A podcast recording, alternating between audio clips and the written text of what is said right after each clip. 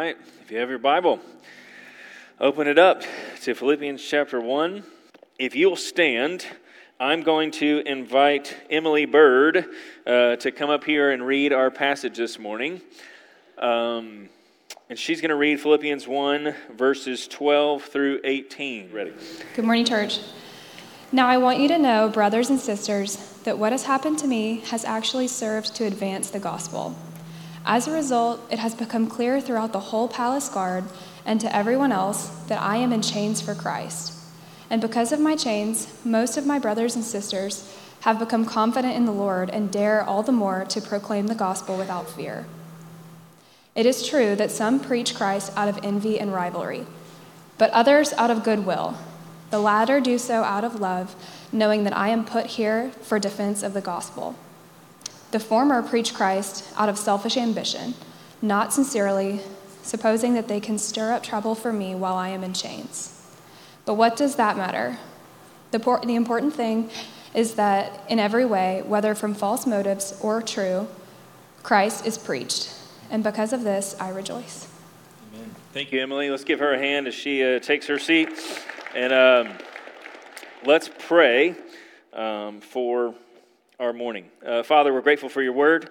And uh, God, we pray that it would go forth, um, that it would be illumined to us by your Spirit, God, that it would work in power in our hearts, God, that it would um, call people who are dead to new life, and God, that it would um, conform people um, who are already saved, God, your children, that it would conform us to the image of your Son. God, make us more like Jesus as you chip away. Uh, yet again, by your word and through your word, at our sin, at our pride, at our selfishness, God, at our wandering hearts, um, God, we're grateful that um, yet all of those things are true. Um, your grace um, abounds all the more. Uh, Father, you tell us where sin abounds, grace abounds all the more. So, God, we're grateful that we can approach your throne with boldness, God, not because of anything that we've done, but because we've been granted access by our great high priest who is Christ. Um, who's given us access to the throne uh, to run boldly and to seek you. So, God, I pray that you would um, use our efforts um, God, it's not human effort or human skill or human speaking ability that will accomplish anything this morning. But you, you choose in your kindness to work through those things, but ultimately it's your spirit working in power by your word. Um, so, God, we ask that um, you would increase and I would decrease, and that we would um, behold you and your work um, in this passage. In Jesus' name we pray. Amen. All right, so. What we're going to do is jump into verse 12. And if you're just joining us, um, we're actually looking at a letter that Paul wrote from prison in Rome. And most people would think that Paul would be, you know, worried about his life, worried about his outcome. He would be depressed, he would be sad. Um, Paul's actually. Oh, yeah, yeah. Here I go, just running into it. Holler at me. Uh, kids, you guys need to go and be taught this from other people. Um, so uh, if you're K through second and you're leaving, I knew that was going to happen at some point. I didn't know it would be the third week that we were doing this. Um, thank you all, and please don't ever feel bad about uh, shouting me down.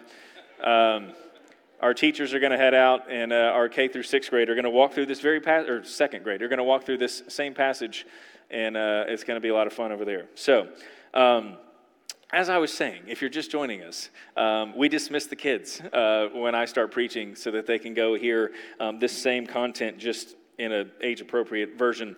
Um, We've been walking through this letter. Paul's writing it from prison in Rome. Um, he was thrown in prison uh, for preaching the gospel. Uh, this church started, actually, the audience that he's writing to started because Paul was thrown in prison uh, for preaching the gospel. So Paul has a knack for being thrown in prison for the sake of the gospel and uh, gets a lot of ministry done while he's there, uh, believe it or not. And we're actually going to see that at work today. Um, but Paul's writing to his favorite church, uh, at least my conclusion is he brags about them multiple times in Second Corinthians and in Romans. Paul brags about the generosity of this church, the love of this church, the kindness of this church, that even in their poverty, they still um, give and sacrifice for the gospel to go forth. And the most frequent word, other than Jesus, in this letter is the word joy. That Paul is resounding with joy as he's in prison. And we argued last week that you can kind of pick up the lay of the land of the book if you look at the key verses in each chapter. There's four chapters in Philippians. Uh, the ultimate verse, kind of the chief verse of the whole book, is Philippians 1:21, where Paul says, "For me to live is Christ," that my whole life is dedicated to Christ. And he says, "And to die is gain." that I exist to know Christ, to make him known, that my joy comes from Christ, that my identity is rooted in Christ, that my purpose is found in Christ, that all of my life is focused on Christ. He's my life. That's chapter one. And how do you live a life where Christ is your life? Chapter two, Paul's going to say you look back to Christ as your example. He says, Have this mind of yours that is in Christ Jesus. Put on the same mind that Christ had. And what did he do? He was in the very nature of God, the same form of God, but he didn't count his equality with God something to be held on to, but he emptied himself and he took on human flesh. It's fascinating that God's subtraction was by taking on the things that we have down here, right? He decided to, to leave the glory of heaven. He didn't give up his divinity. Paul makes that clear in Colossians multiple times. Jesus was fully God and fully man, but he emptied himself of all of the blessings and glory of heaven and took on human skin and was born in the likeness of men and humbled himself was solely obedient to his Father, even to the point of death, dying on the cross for our sins as an innocent sacrifice. So we look back to Christ, and how do you live a life that is for Christ and that our, our mind's set on Christ? We follow his example. But then we also are moving somewhere. So what does Paul say in chapter 3? We press on towards the goal, which is who? Christ. Right? He's my life, he saved me, he's my example that I follow, and he's the goal that I'm running after. That I want to know him more. I want to share in his sufferings. I want to experience the power of his resurrection over and over again. That I want to follow him. He's my prize, he's my treasure. And what's going to be the strength that gets me from here to there? Philippians 4. That I can do all things. I've learned to be content in all things through who? Through Christ, who strengthens me. He's my life, He's my example, He's my goal, and He's my strength to get me there. That's the beauty of this book. And Paul started um, telling this group how much he loves them, how grateful he is for them and their generosity towards him, that God began this work in him or in them, that he's going to be faithful to complete it, and he's going to finish it at the day of Christ Jesus when they're glorified and presented holy and blameless before the God of the universe. And now Paul is going to move into the content of the letter. But before we get into the content, I want to ask you if you look at this verse, for me to live is Christ. What is your ultimate purpose in life? What is the reason that you exist? Why are you on the planet right now? What does God want for your life? And I know that question gets butchered all the time. But why do you exist? Paul's able to be shackled in prison and still has joy. Not wrestling with who he is, not wrestling with his identity, not wrestling with his circumstances, still has complete joy in prison. Paul opens this letter with Paul and Timothy, and, and the, the phrase that he uses is servants of Christ. The, the, the definition of my life is servanthood to my Savior. So if you had to fill in this blank for me, to live is what? What would you put there? How would you answer that question? Or maybe even more interesting, how would your family answer that question for you? For me to live is what? What are you drawing your worth from? What are you drawing your value from? What do you get your purpose from? What makes life living for you? Is it your job? Is it money? A certain status? Earthly achievements and accolades? Is it athletics, teenagers? Is it a marital status? Is it being a parent one day?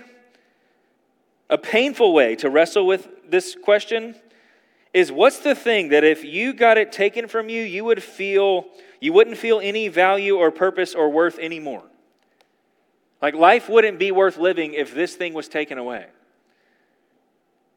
You wouldn't have a reason to keep going. What if you were told you could never get that job? It wasn't going to happen. What if you were told that the job you currently have you don't have anymore? What if you were told that that sickness or that illness is never going to go away? What if you got injured and never got to play that sport again? What if you were told, hey, you're just never going to make that amount of money? Or you're never going to get married? Or you're told you could never have children? Would you be able to keep going? Would you be able to still make it? Paul is going to give us through this next section. I don't ask any of those questions to be depressing, but they're realities that we have to face. Where is my ultimate purpose and where does my the deepest joys of my life, where do I draw them from?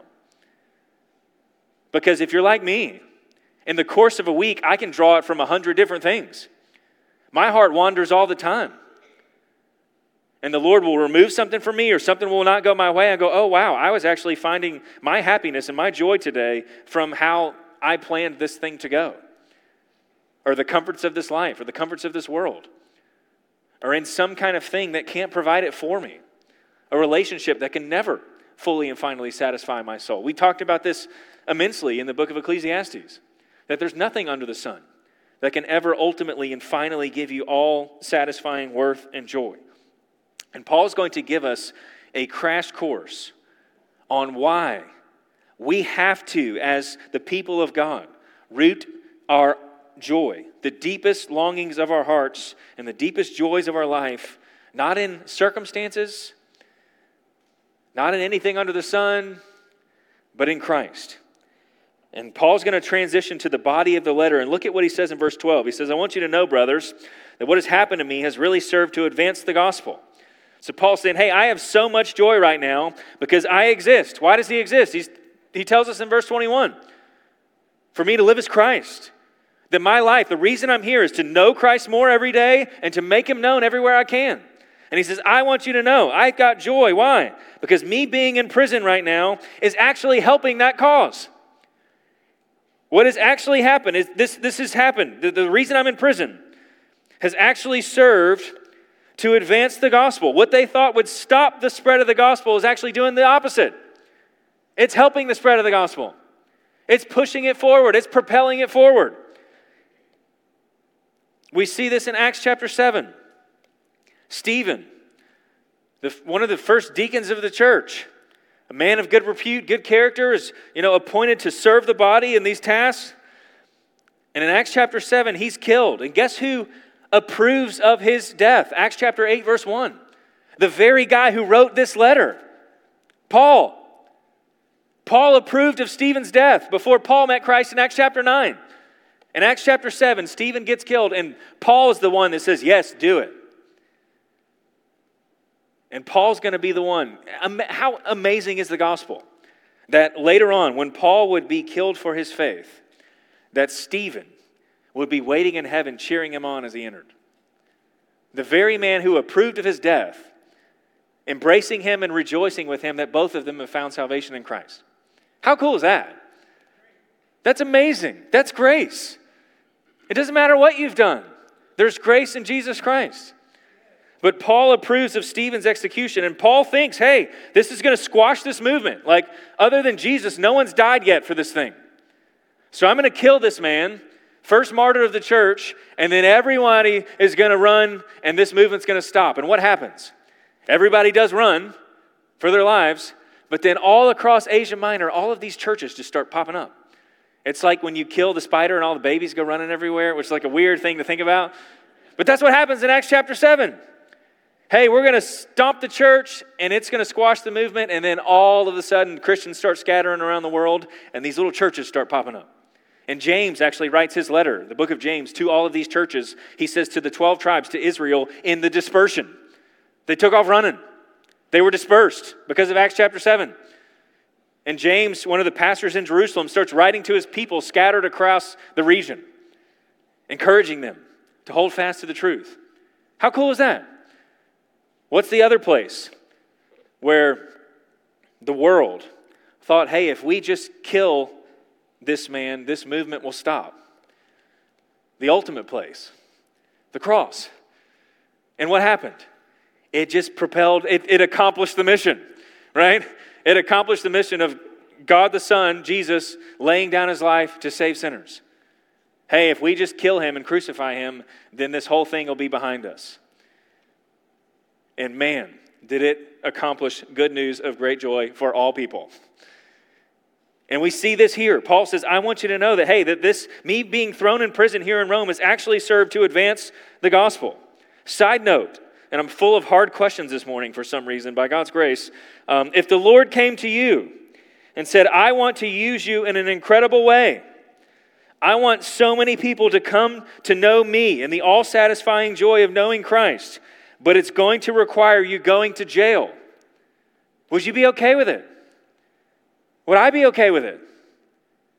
Would I give up my own personal freedoms and comforts so that others might know the gospel of Jesus Christ? We've got to wrestle with that. And thankfully, you know, let's think realistic for a second. God doesn't require that for you, for you to be used by Him, to share the gospel with others. But at the heart level, if He asked us to, in some places of the world, He is requiring that. As we talked about unreached people groups, we are about out of people groups who welcome visitors. The rest of the remaining people groups who have never heard the gospel are pretty hostile to it. The places where it's not going to have any adversity are pretty much reached. The only remaining ones are the ones that are hostile towards the gospel message. It's going to require people doing things that are under the sun illegal in these foreign governments, like be a Christian and carry a Bible. It's going to require people going in and possibly getting thrown in prison, possibly giving their lives to this cause. But if God called me, I have to wrestle with this. Same question. To give up my freedoms in my house and my time with my family for the sake of others coming to know Christ, would I be okay with it?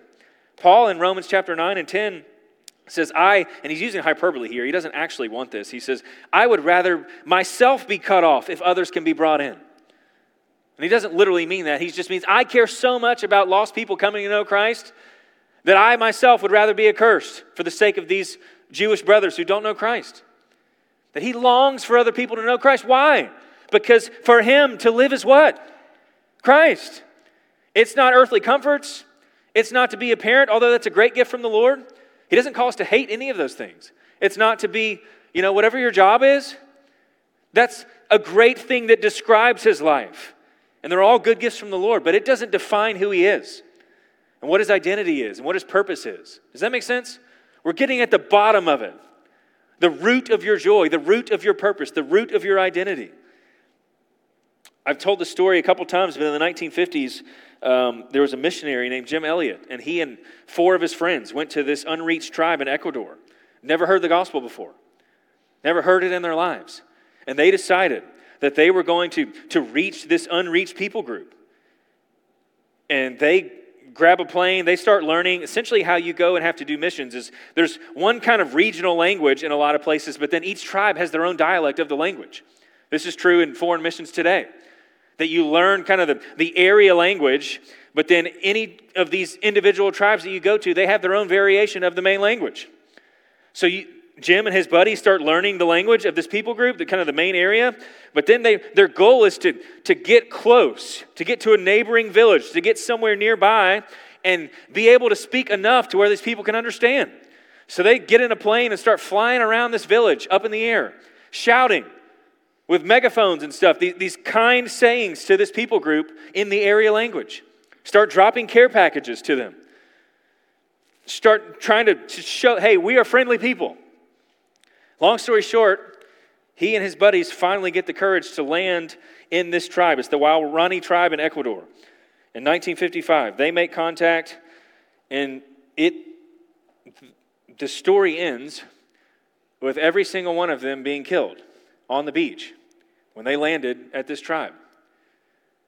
And obviously, the Christian world in America hears about this, and Life magazine wrote this article about how sad it is that Christians would waste their life going to these other places and, and laying down their lives for the sake of people hearing the gospel. And Jim Elliot's wife, Elisabeth Elliot, wrote back to Life magazine and quoted his own journal. And the quote is He is no fool who gives that which he cannot keep to gain that which he cannot lose. She said, No, it's not actually sad, and it's not actually a waste. That my husband gave the thing that he cannot keep, life here on this earth. None of us can keep it, right? It's going to end soon. To gain that which he cannot lose, which is so that other people might hear the gospel of Jesus Christ and be in heaven forever. And fast forward 10 to 15 years, the wives of these men start going back with the help of other men. And the whole tribe, by and large, gets to hear the good news of the gospel and put their faith in Jesus Christ. His life was not wasted, his blood was not wasted. He heard the call of the Lord. He resolved in his mind that to live is Christ and to die is gain. I get Christ if this ends badly for me under the sun. He knew he had nothing to lose. He is no fool who gives the very things he can't keep to gain the very thing that he can't lose. Amen? It's beautiful to think about. And Paul says, I want you to know that what's happened to me has actually served to advance the gospel. Verse 13, so that, here's the result, it's become known throughout the whole imperial guard and to all the rest that my imprisonment is for Christ. Hey, everybody here knows why I'm here. Nobody thinks it's because I stole something. Nobody thinks it's because I talk back to anybody. They know that I'm put here because I love Jesus and I'm preaching Jesus. So everybody's talking about Jesus. Everybody's asking me about Jesus. Everybody's noticing my joy in the midst of prison for Jesus. It's the same reason the Philippian church was planted. Paul's thrown in prison, and he and Silas are singing hymns in the middle of the night while they're locked up, and everyone's going, Who are these guys? Why are they happy? You know, it's Michael Scott in the office. Why are you the way that you are, right? Why do they have this joy that none of us have? And the earthquake happens, and scripture says that not only did Paul and Silas stay there, but all the other prisoners stayed with him. Like, hey, I don't know what's happening right now. We're in the middle of the earthquake, but I'm staying with the guys who aren't afraid of being thrown in prison. I'm staying with the guys who sing in the middle of earthquakes. Like, I don't know what our plan is, but I'm going to stick close to these guys because they seem to understand something that I don't.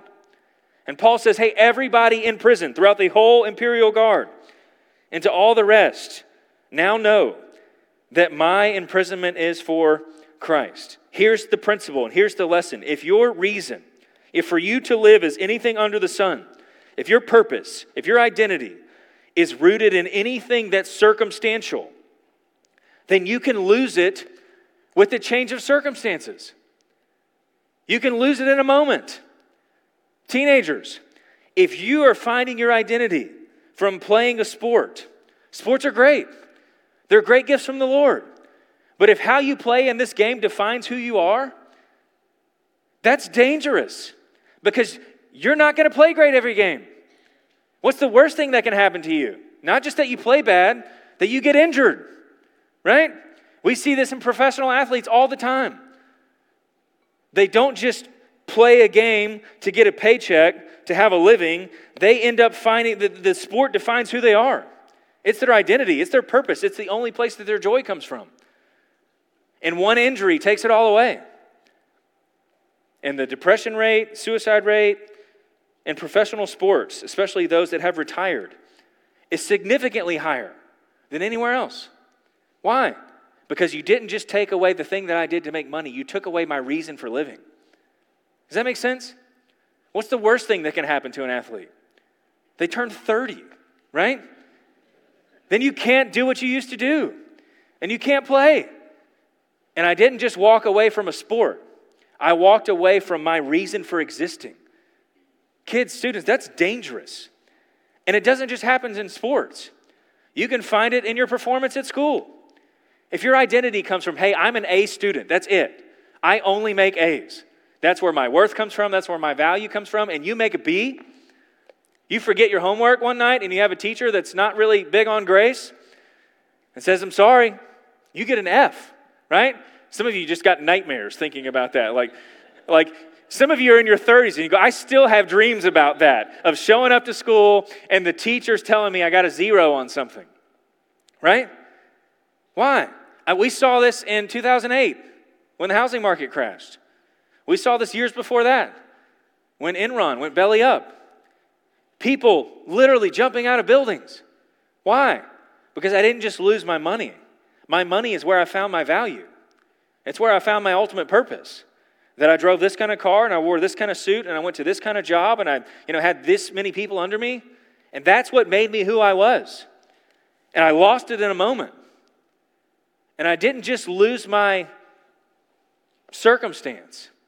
I lost my reason for existing. Imagine if Paul's joy was rooted in being a traveling missionary. That's true about Paul, he was. But that's not what his life was dedicated for. That's not where his ultimate purpose came from. His ultimate joy came from knowing Christ. But imagine if his heart wandered and he starts finding his identity and being a traveling missionary, the worst thing you can do is lock him up. And the book of Philippians would be guys, somebody's got to get me out of here tomorrow. Like, I don't know if I can make it another week. Who is Paul anyway? Like, I don't, I don't feel like I'm living out my purpose. Why? Because my circumstances changed. But Paul's joy was rooted in something so much greater than his circumstances. Paul's ultimate joy was rooted in the God who governs all circumstances. You've got to root your joy in something so much greater than earthly circumstances because they will change regularly. Ecclesiastes 3 says there's a time for everything under the sun. If you plan on things not changing in your life, good luck. Right? The Lord gives and He takes away. He leads us into different seasons of our lives. It's the nature of life under the sun. Don't root your worth and your identity and your joy and your value in something circumstantial. You can lose it at the moment that your circumstances change. That's why Paul was able to have joy in the midst of prison. Uh, anybody in here ever heard of Horatio Spafford? Horatio Spafford was a successful lawyer and real estate investor in Chicago back in the 1800s. Um, he was born in 1828. Um, he and his wife Anna had one son and four daughters, and they lived a life of, you know, great means, lots of philanthropy and generosity, served their church well. And then in 1871, um, they lost their four year old son to scarlet fever. And a few months later, um, the Great Chicago Fire wiped out the majority of all of their property. It starts to quickly look like the book of Job. And they made it through the next two years. Got his daughters, lost his four year old son, lost all their property. And in 1873, tragedy struck again. And the Spaffords had planned to visit Europe as a family and business kept Horatio back home, so wife and daughters took off to Europe. And on the voyage, um, their ship actually crashed, and their four daughters drowned in the ocean. And Horatio's back at home in Chicago, and he gets a telegram from his wife, and it has two words on it, and it says, Saved alone. And you can only imagine what he's going through not being there, thinking through how, how do we wake up tomorrow? And his only option is hey, I've got to get on a boat and I've got to go meet my wife. And he's on a boat headed to Europe, and he's literally in the ocean looking at the rubble of the crash and he takes out a piece of paper and a pen and he starts writing. And he starts writing about life circumstances. And he says, When peace like a river attends my way, or when sorrows like sea billows roll, he says, Whatever my lot, you have taught me to say, It is well, it is well with my soul. And he says, Though Satan should buffet and though trials should come, let this blessed assurance control that Christ has regarded my helpless estate and has shed his own blood for my soul. And he's thinking about his helpless estate, and he says, My sin, oh, the bliss of this glorious thought, my sin, not part of my sin, but the whole, was nailed to the cross, and I bear it no more. Praise the Lord, praise the Lord, oh, my soul. And the only thing a father can think to do in the wake of losing your children, he says, Oh, Lord, haste the day, bring it quickly when my faith shall be sight, and the clouds be rolled back as a scroll. The trump shall resound, and the Lord shall descend. Even so, it is well with my soul. And it doesn't mean that he didn't think about the loss and weep and have sorrow. He had all of those things. But in the midst of his sorrow, he was still able to take an ounce of joy, not in his circumstances, but in the only place that hope can be found, in the only place that true joy can be found. He turned his gaze to the faithfulness of God in the midst of loss, in the God who overcame death and defeated death at the cross. That's the only place where you can find ultimate joy and ultimate hope. And the hymn doesn't diminish the loss or gloss over the pain, but it proclaims that God is faithful and we can have hope even in the midst of pain. That we can have a joy greater than anything that this life could ever give you and anything that death could ever take from you. That's only found in Christ.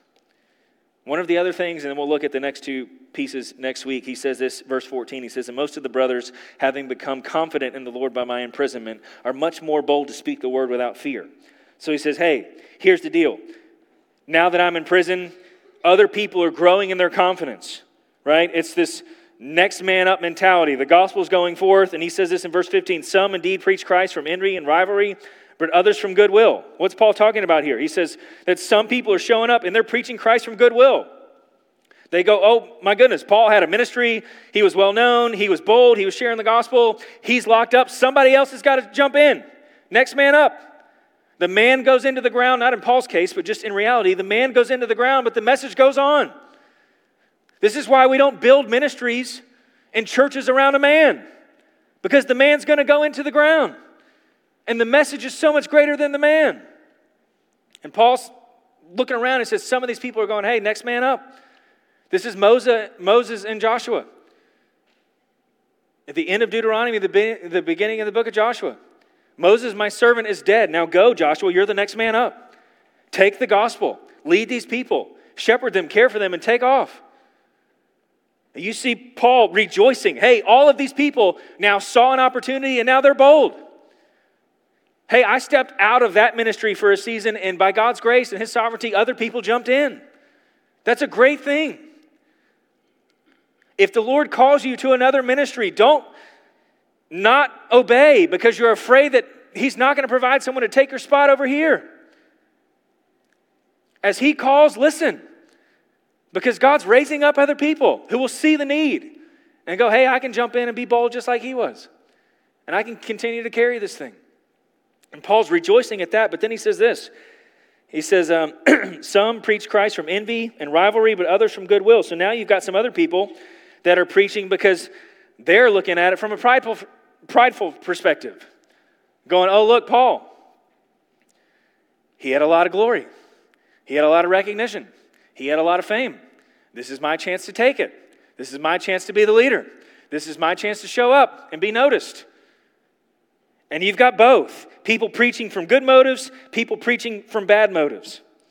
He says this in verse 16 the latter do it out of love, knowing that I'm put here for the defense of the gospel, right? Those with good motives are doing it because they love me and they know that I'm here for the sake of the gospel. Verse 17, he says, The former, these people preaching from selfish motives, they proclaim Christ out of selfish ambition, not sincerely, but thinking to afflict me in my imprisonment. And what he's saying here, and this is so true for all of us, that if you are finding your worth and your value and your ultimate joy under the sun, one of the greatest things that can happen to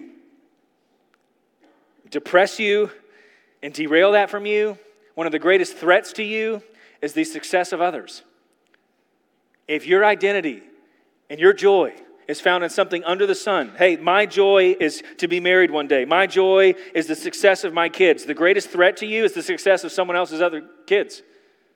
If you're finding your identity and your performance at work and trying to get that promotion and work your way up the ladder, the greatest threat to you is somebody else taking that position above you and not you.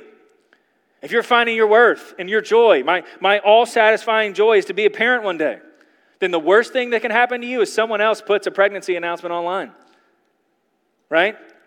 And Paul says that other people, imagine if Paul's joy was found in being the missionary. This letter would look a lot different. But what does he say? No, for me to live is Christ. And if other people are preaching Christ, great. My, my Joy is not being in the microphone and being the guy. It's in other people knowing Christ, the same Christ I've met. And if somebody else preaches and people get saved, great. If somebody preaches with bad motives and people get saved, great. If they preach with good motives and people get saved, great. It doesn't matter. Look at what he says in verse 18. What then? Only that in every way, whether in pretense or in truth, Christ is proclaimed, and in that I rejoice. Amen? My joy is in knowing Christ and letting other people know Christ, making him known to the world. but if his joy was wrapped up in getting that job, then the worst thing that can happen to him is somebody else getting the job. Man, we see this in churches all the time, right? Hey, that church is great over there if you know if you like watered down teaching and soft worship and those kind of things. And like preachers are so guilty of this.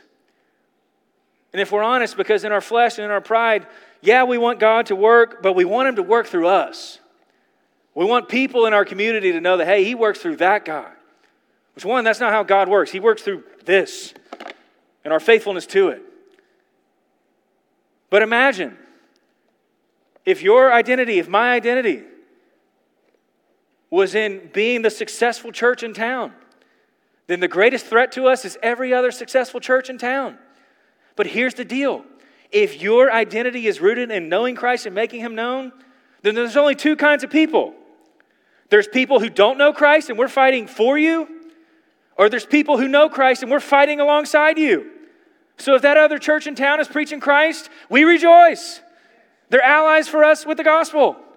If they're not preaching Christ, then we have a problem. And we're going to preach Christ to them so that they know Christ. If they're lost in the city, we're going to preach Christ to them. We're either fighting for you or we're fighting alongside you, but I'm never fighting against you unless you're preaching heresy. And then we pray that the Lord would expose it. Does that make sense? so, how do we end? We need to wrap up. What is your joy rooted in? We're going to look at a couple more implications of this next week. Is your joy rooted in something that will fade away? Is it rooted in something fleeting? Is it rooted in something under the sun? Because here's the deal if you fill in that blank, for me to live is blank. If it's anything under the sun, if it's a relationship status, if it's a, you know, tax bracket, if it's a 401k achievement, whatever it is, then dying is loss. If it's to be a successful football player, then there's going to be a day when you're not a successful football player anymore. It's science. It's just not going to work out for you when you're older. Then dying is loss. If you put anything else in that blank, then when you die, it's gone. What is your joy rooted in? is it in knowing Christ and making him known? Or is it in something under the sun? And the good news is that all of us can repent of whatever that idol is and turn to Christ. Lord, help me find my joy in you. Help me find my worth in you. Some of you need to do that for the first time. Lord, I realize this morning that I exist to know you. John 17, verse 3 this is eternal life, that they know you, the one true God, and Jesus Christ, whom you've sent. You were made to know God, to enjoy Him forever. That's where your identity is meant to come from. That's where your purpose is meant to draw from. That's where your joy is meant to be rooted in. You can start a relationship with Jesus this morning. And for the rest of us, and excuse the kind of the, the wording of this question, it's meant to just go straight from the text. How has what has happened to you? Paul uses that phrase, what has happened to me has served to advance the gospel. How has what has happened to you served to advance the gospel? How has God used what's happened to you? Or better yet, how might God how might the Lord want to use what has happened to you or what is happening to you right now to advance the gospel? The brokenness that you come from, the loss of a loved one, if it's a parent or a spouse or a child, how might God want to use that, what has happened to you, to serve to advance the gospel? Because God can use any circumstance. In all things, God works for the good of those who love Him and are called according to His purposes. Not just the good moments, how is what has happened to you? Or how might God want to use what has happened to you to advance the gospel? The brokenness that you've navigated in your family, the ramifications of sin in your life before you came to know the Lord, your past marriage struggles, your present marriage struggles, your present family struggles, the loss of your job, the great things, the announcement of your engagement the announcement of your pregnancy. How might God want to use any of those things to advance the gospel? He can use it all. Let's be a church who leverages every moment and every circumstance, not for our own gain, not for our own glory, but for the advancement of the gospel in this community, in our families, in the surrounding world. Amen? Amen. God, we come to you and ask for your grace. God, I know we don't do this perfectly, but what a beautiful picture. God, that one of your servants could be thrown in prison, And it only further advances what you're doing in the world to draw people to yourself. And God, I pray that that would be true of us. Thankfully, that we're not being arrested regularly here in town. But God, we might face a little awkwardness with our family member to share the gospel. God, we might face a little resistance at work to share the gospel. But God, you long to use every circumstance in our lives for the advancement of your gospel. And God, that won't happen if our identity is rooted in something that's circumstantial. That won't happen if we're trying to find our joy in a circumstance. God, it'll only happen if our gaze is fixed on you and our mind is fixed on you. And we trust that everything that happens in our lives is in your sovereign hand. And you're working it all for the glory of yourself alone and for the joy of your people. So, God, help us to be a people who follow after you in every circumstance and give you the glory in all things. You are the only one worthy of it. You're the only one who humbled himself and lived a sinless life and died an innocent death on a cross. Was raised to life so that the name of Jesus, every knee will bow and every tongue will confess that Jesus Christ is Lord. So, God, help us to bow the knee already and to open our mouths already and confess that you're Lord of our lives and you're good and you love us. In Jesus' name, amen. Let's stand and respond.